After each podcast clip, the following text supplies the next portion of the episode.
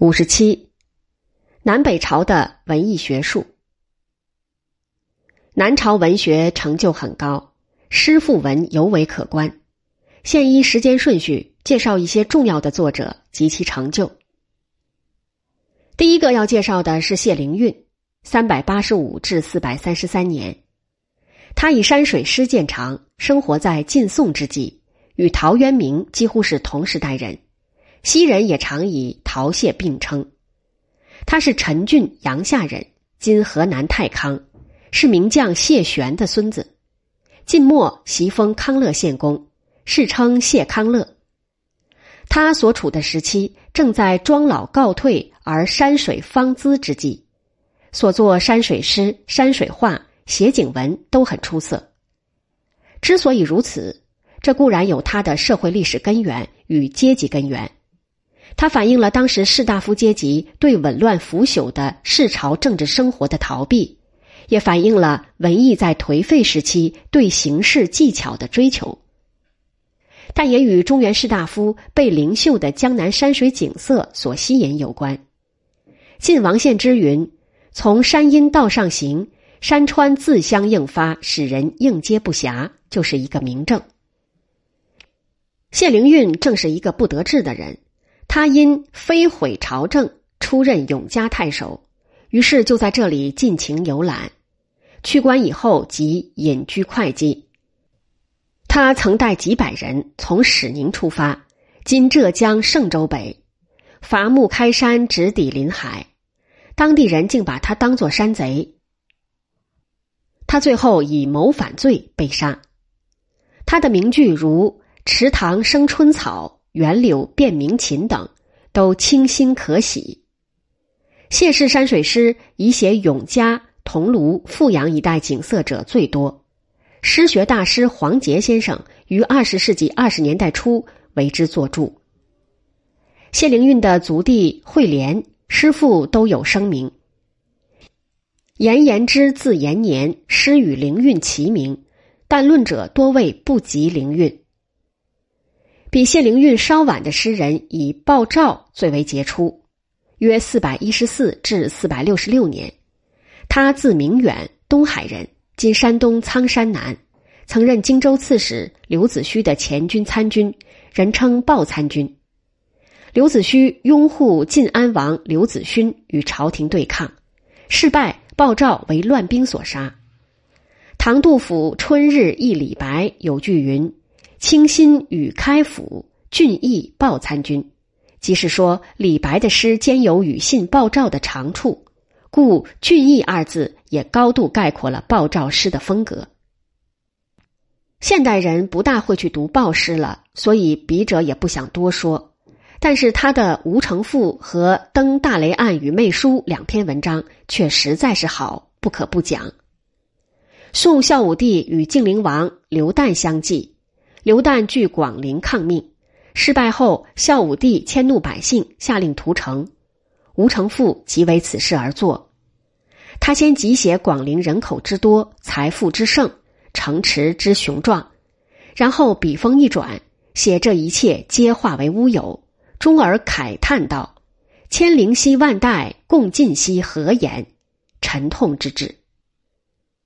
赋的体裁实介于诗和文之间。《登大雷案与妹书》则是一篇写的极好的情景交融的美文，写江行时的心情与所见的景色一向为人传颂。他的妹子名令辉，也是一代才女。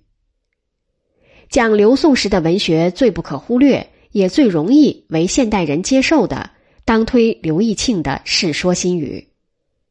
刘义庆是宋武帝刘裕的侄子，封临川王。这部书分德行、言语、政事、文学、雅量、人淡等三十六类，记载汉末魏晋时人的轶事佳话。晋人言语象称简约、玄淡而雅有韵。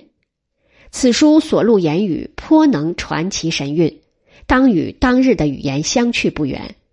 许多著名轶事，如嵇康临行奏广陵散曲。王羲之坦腹东床等都见于此书。鲁迅说：“读此书可见晋人清谈之状。”鲁迅难得推荐古书，这份书单列书十二种，《世说新语》与《晋葛洪抱朴子外篇》均在其内，故其价值可见。南齐沈约、谢条等近邻八友已见前篇，现在只就沈谢等的文学成就稍作补充。沈约以平赏去入为四声，以之致韵，用于诗文，号永明体。然沈约又提倡平易，说文章当从三义：意见是一也，一识字二也，一读诵三也。其说是。他著有《晋书》《宋书》等，二十四史中的《宋书》及他所撰。另见本篇史学部分。沈约的诗清旷婉秀，所作山水诗秀丽疏朗，不像谢灵运常杂以哲理，容易被读者赏识。论者说他开王维西境，是讲的对的。谢朓的诗名比沈约大，他字玄辉，陈郡阳夏人。因曾任宣城太守，后人称为谢宣城。他与谢灵运称二谢，也因卷入政争被杀。他善写山水诗，清丽工巧而不失劲挺之志。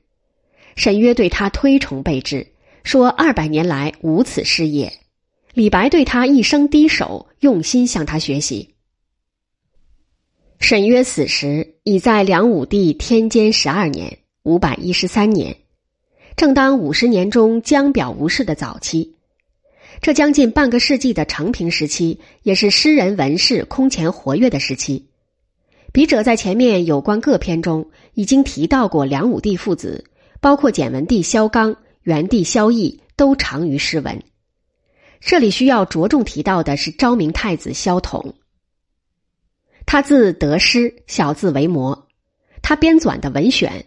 收历代诗文词赋七百多篇，是现存最早的诗文选本。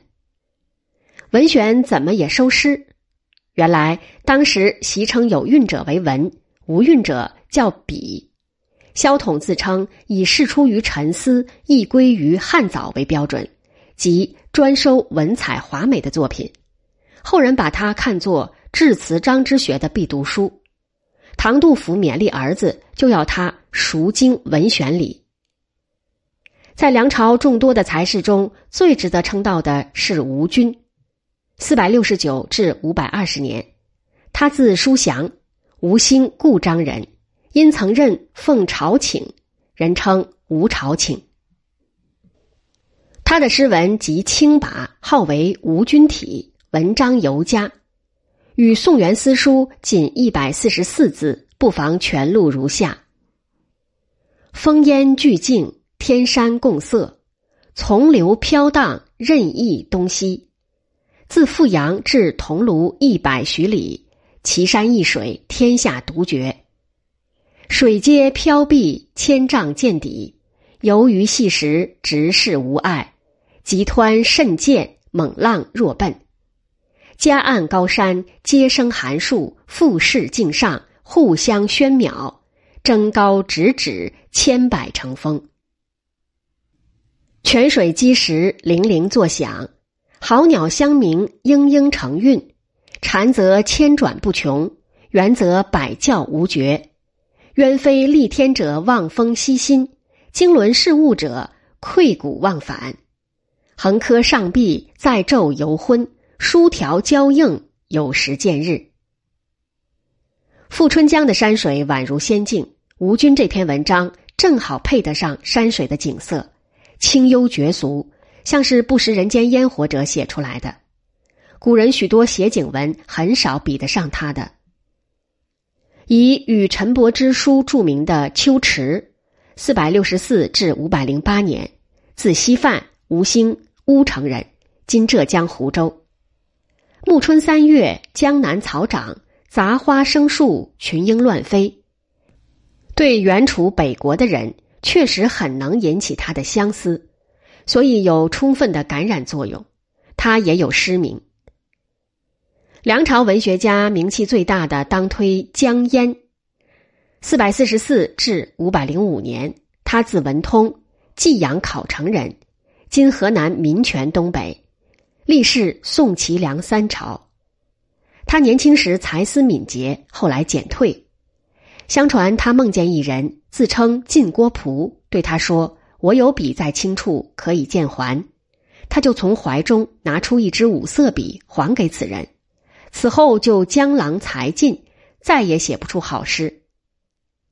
江淹最有名的作品是《恨别》二赋，《恨赋》先总提世间多有抱恨而死的，然后列举帝王，包括成者和败者，列侯、名将、美人、才人、高士、孤臣、孽子的恨事，而以自古皆有死，莫不饮恨而吞生作结。别赋也先提黯然销魂者为别而已矣。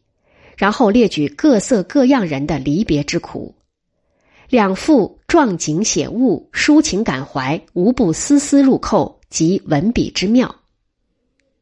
何逊也是梁朝有名的诗人，他字仲言，东海郯县人，今山东郯城北。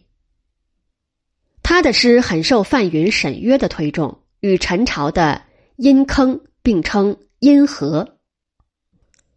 唐杜甫自述颇学殷和苦用心，又称赞李白的诗可与殷坑所作媲美。李侯有佳句，往往似殷坑。由此可见，唐人是把他们评价的很高的。殷坑字子坚，姑臧人，今甘肃武威，历仕良臣，曾任员外散骑侍郎等官。庾信。五百一十三至五百八十一年，字子山，小名兰成，南阳新野人。他与父亲与坚吴都有闻名。侯景乱时，他逃往江陵，后奉梁元帝命出使西魏，被魏人扣留。北周时，官至骠骑大将军、洛州刺史。他常被称为北周人，其实他的内心很痛苦，对梁朝的灭亡和江南人士所遭受的灾难。耿耿于怀。从文学创作的角度看，苦难育成了于子山，否则怎么会有《哀江南赋》这样的名作呢？他若处于成平之势，至多仅以文辞瑰丽见称而已。杜甫诗多次称道庾信，而《咏怀古迹》五首之一中的“庾信平生最萧瑟，暮年诗赋动江关”两句，最能觉出庾信的精神。原因实在于同遭乱世，作品同样穷而后功，所以领会得最深切。庾信善作碑版之文，然为北朝贵人所作，不过榆木而已。独为被俘的陈将吴明彻所作，死者与执笔者同有英雄失意的遭遇，慷慨悲歌，特具精彩。徐陵五百零七至五百八十三年。与庾信并称徐庾，其实除文辞瑰丽这一点外，两人很不相同。他字孝穆，东海郯县人。侯景叛乱前夕，他奉使北齐，被扣达七年之久，因此没有亲历台城、江陵陷落之苦。后随萧渊明回建康。家口先由长子徐简协同避往江陵，江陵陷落后，没有被掳，仍回建康。他可说是个在大乱中幸得瓦全的人。他在陈朝历官尚书左仆射等高官，过上二十七年安富尊荣的生活，号为一代文宗。他的作品未尝没有感慨兴亡之作，然而绝无庾信那样的悲凉愤激之词。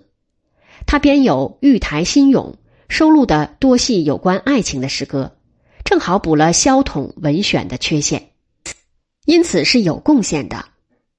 萧统连陶潜的《闲情赋》都不收，而且认为是渊明的白璧微瑕。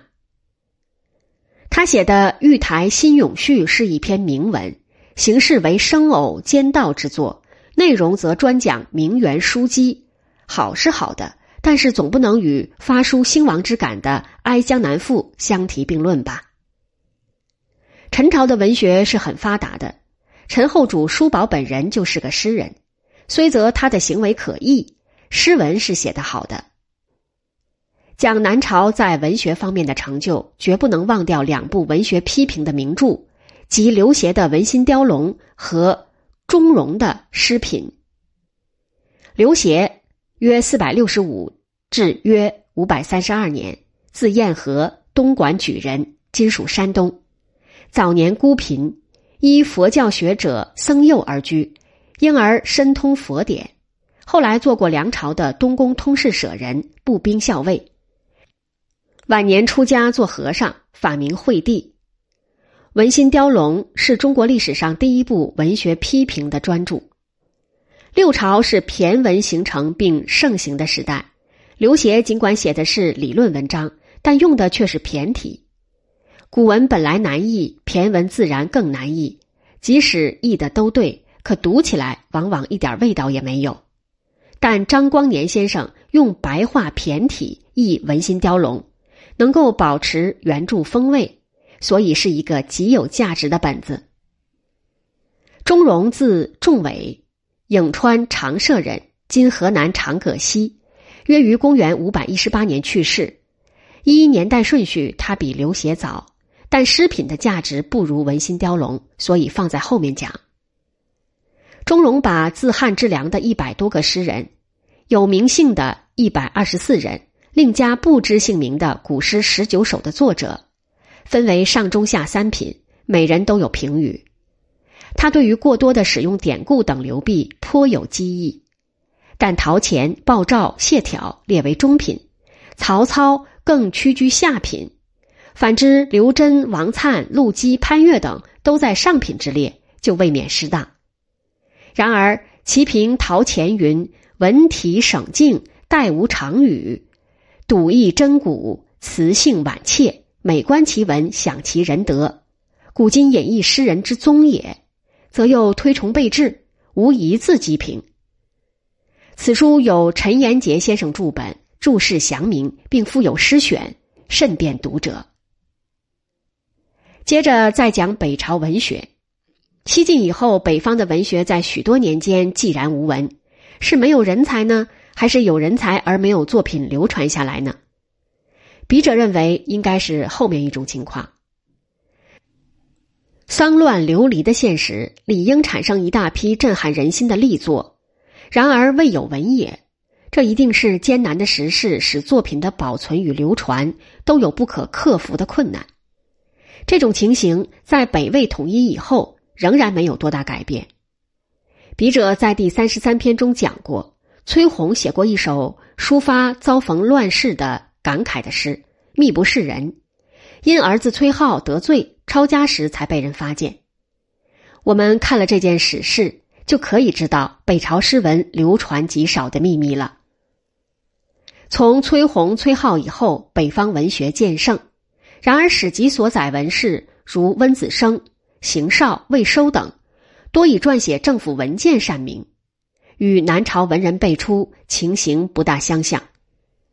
至于北朝文学的精华所在，实在于三部大书，他们是郦道元的《水经注》，杨炫之的《洛阳伽蓝记》，颜之推的《颜氏家训》。他们都不是文学作品，但是都有极高的文学价值。郦道元，四百六十六或四百七十二至五百二十七年，字善长，范阳涿县人。他做官右大使时被萧宝寅所杀，事迹入《魏书酷吏传》。他为传为汉桑钦所作的《水经》作注，注超过正文二十倍，是一部地理学的名著。他对每一条河都详述故实译文，其文笔长于写景，因而为历代文人所盛赞。巫峡一则语文课本选的很多。现在摘录建江水，注一小段如下，以见一斑。建江是指浙江，江水导源乌商县，东经诸暨县，与谢溪河，西广数丈，中道有两高山夹溪，造云蔽立，凡有五谢。下泻悬三十余丈，广十丈，中三谢不可得至。登山远望。乃得见之，悬百余丈，水势高急，声震水外；上谢悬二百余丈，望若云垂，此是瀑布，土人号为谢也。杨炫之一作姓杨，这个杨是牛羊的羊，又作姓杨，这个杨是阳光的阳，北魏北平人，曾任秘书监等官。东魏武定五年（五百四十七年），因事途经洛阳，见城郭崩毁，宫室倾覆，四冠灰烬，庙塔丘墟的惨状，黯然神伤。他从此下定决心。收拾遗文，铸成此书，以寄托兴亡盛衰之感。全书以伽蓝为纲，凡政治人物、风俗、地理、轶事、传说，均系于寺院之下，资料丰富，可补史传之缺。而文辞优美，又具有艺术价值。试录城南景明四条的一小段如下：时事号重福，四月七日。京师诸相皆来此寺，有一千余区。至八日，以次入宣阳门，向昌河宫前受皇帝散花。于时金花映日，宝盖浮云，幡状若林，香烟似雾。梵乐法音，郭动天地，百戏腾香，所在骈比。名僧信徒车骑田烟，繁衍相亲。一派繁盛热闹的场面跃然纸上，写得何等生动！颜之推的《颜氏家训》，笔者在第五十一篇和五十六篇中都提过。他痛斥学鲜卑语、弹琵琶以服侍公卿的恶劣风气，表现出一个在乱世中不肯随风逐浪的大丈夫的凛然正气，但是希望能够教书以免苦役。又表现出在乱世中无可奈何，只能委曲求全的弱点。笔者写了“弱点”这两个字，又不满意，因为有几个人能避免这个弱点呢？家训的内容非常丰富，文字朴质，比较容易读。关于北朝文学，还有两者应该提到：一是北方民歌，“敕勒川，阴山下，天似穹庐，笼盖四雅。”天苍苍，野茫茫，风吹草低见牛羊，唱出了游牧民族生活的风趣，也描绘出优良的生态环境，使人心向往之。二是周书宇文护传收录的宇文护母子的信件。东西魏分裂时，宇文氏的一部分家属在晋阳被扣，成为高氏的奴隶。后来北齐想与北周议和，愿意遣返宇文护的老母亲严氏，使人。魏延写信给宇文护，宇文护看了非常悲痛，也写了一封回信。后来老母竟得西回长安。这两封纯是家信，写的情真意挚，许多地方近似口语。现在摘录严氏信一部分如下：使汝书一遣奴来赴迎汝，汝时铸匪绫袍银装带，并乘罗同去。今又寄如小时所著锦袍表一领，质以简看，知无含悲戚多历年似。假汝贵及王公，富过山海，有一老母八十之年，飘然千里，死亡旦夕，不得一朝暂见，不得一日同处，寒不得汝衣，饥不得汝食。汝虽穷荣极盛，光耀世间，汝何用为？与吾何异？钱基博先生激赏这两封信，赞道：“一味情真，字字滴泪，而精神楷测，为北朝第一篇文字，足与李密《陈情表》并垂千古。”这是极恰当的评价。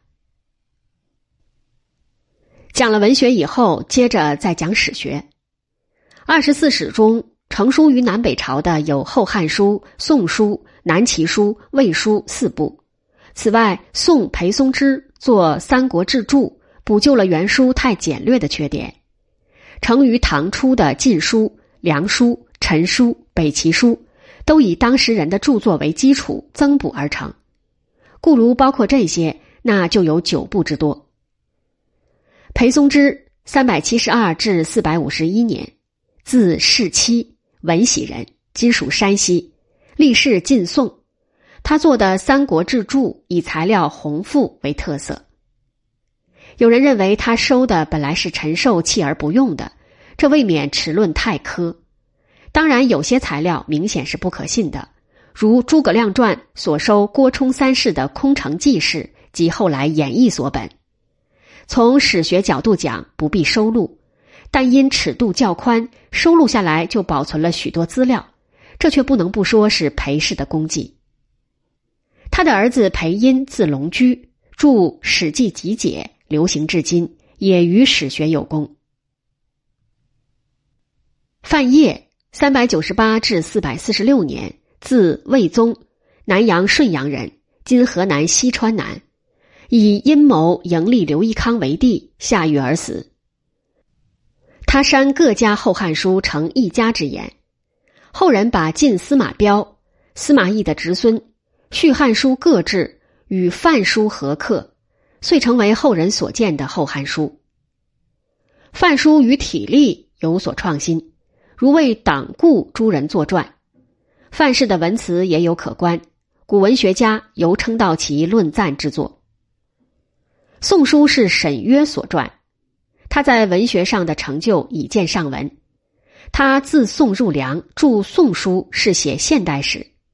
当时已有好几部关于刘宋的史书，这为他提供了很大的方便。他没有写识货志，但是在孔灵符、杨玄宝传内对经济情况有所反映，可以稍补缺憾。他收录奏书及杨伟、何承天、祖冲之所修历法原文等，有功于保存文献。第一百卷的自序立序吴兴沈氏家事，所以沈田子、沈林子等都不入列传。这与《史记·太史公自序》为二十四史中仅见的两篇作者自序。南齐书的作者萧子显，四百八十九至五百三十七年。是南齐宗室，他在梁朝撰《南齐书》，也是写现代史。《梁书》和《陈书》的作者都由唐姚思廉署名，其实草创者是他的父亲姚察。姚察字伯审，吴兴武康人，历仕梁、陈、隋三朝。从梁朝时领史职起，没有脱离过修史的工作。隋朝政府因而命他。编撰梁陈二史，姚思廉把他没有完成的工作接下来，撰成梁书、陈书。北齐书的编撰情况与梁陈二史相似，署名作者李百耀，他是以父亲李德林（五百三十一至五百九十一年）的旧稿为基础。李德林历仕北齐、北周、隋朝，他写的自然也是现代史。讲北朝史学有两点遗憾：一是崔浩修的国史被毁掉，这部书一定保存了拓跋氏早年的许多实况；另一是北魏崔洪的《十六国春秋》不幸易失，今本是名人托名所传。北朝史学的主要成就是一部魏书，作者魏收（五百零七至五百七十二年），字伯起，下曲阳人，今河北晋州西。是北魏有名的才士，前人说他因个人恩怨褒贬不从其时，所作实为会史，会是淫秽的会。这种评论未免太苛，如果确有其事，也只会影响少数列传，不能据以否定全书的价值。这部书材料丰富，文字畅达，为世老立志是一个特色。续记收录时事著文，现在已被考古发现证实。笔者在第三十三篇说过，他把崔浩得罪的原因分别写在几篇传里，应该是写本朝史时的苦心安排。我们应该承认，未收撰史为了揭示历史真相是用了气力的。至于会史之称，至少是证据不足，难以成为定论。艺术方面有两点最值得注意。一是山水画的兴起，南朝宗炳、萧奔、梁元帝、陶弘景、孙僧繇等都善画山水。宗炳三百七十五至四百四十三年，字少文，南阳聂阳人，今河南邓州东北。他酷爱游览，足迹遍历巫峡、匡庐、衡岳等地。晚年住在江陵，画所立山水。卧而观之，号为卧游。但是陆探微与张僧繇及晋顾恺之号为绘画史上的六朝三杰，而不以山水见长，可见这时还不是山水画的鼎盛时期。二是石窟艺术的兴盛，随着佛教的盛行，信徒们凿石窟、雕佛像、做壁画，留下了许多珍贵的艺术作品。甘肃敦煌石窟约始凿于前秦建元二年（三百六十六年），天水麦积山石窟约始凿于后秦时（三百八十四至四百一十七年），临夏永靖炳灵寺石窟。最早纪年为西秦建弘元年（四百二十年），举此数例可知，在公元四五世纪中盛行开凿石窟的风气。敦煌壁画以唐代作品最为精美，然北魏时的佛本生故事画，如萨垂以身似虎，突出舍己救人的思想；降魔变化、释迦成道前与魔王斗法，都已经非常精彩。北魏后主在内地开凿的云冈、龙门两石窟，都是我国著名的文化遗产。石雕佛像气魄雄伟，云冈大佛最高的为第五窟的坐佛，高达十七米，小的只有几厘米，都各具精彩。最后讲讲南北朝的学术。南北朝时，在民间讲授经学的人时有所闻，隐士顾欢。宋时在天台山讲学，徒众常有百人。南齐刘桓博通五经，徒众常有数十人。梁贺畅在乡里讲学，四方授业的竟有三千人。北方学风也不逊色，高允桓家教授授业的有一千多人。华阴人徐尊明是魏末大儒，讲学二十余年。北齐经学诸生多出于他的门下，黄老老庄之学也传授不绝。前引文心雕龙，庄老告退而山水方姿的话，后半完全正确，前半则未必尽是。梁元帝在微城中还要讲老子，好之可谓甚矣。大抵梁时士大夫仍言晋人积习，崇尚玄谈。武帝大同三年（五百四十七年）。东魏李协、卢元明聘于梁，梁武帝同他们一谈，大为倾倒。卢元明正是长于玄理的人物。梁使者到夜，贵族子弟都盛装道馆，看南朝人物，听他们谈论。然而，无论经学玄学，南北朝人都没有什么新的贡献，只是传承未绝而已。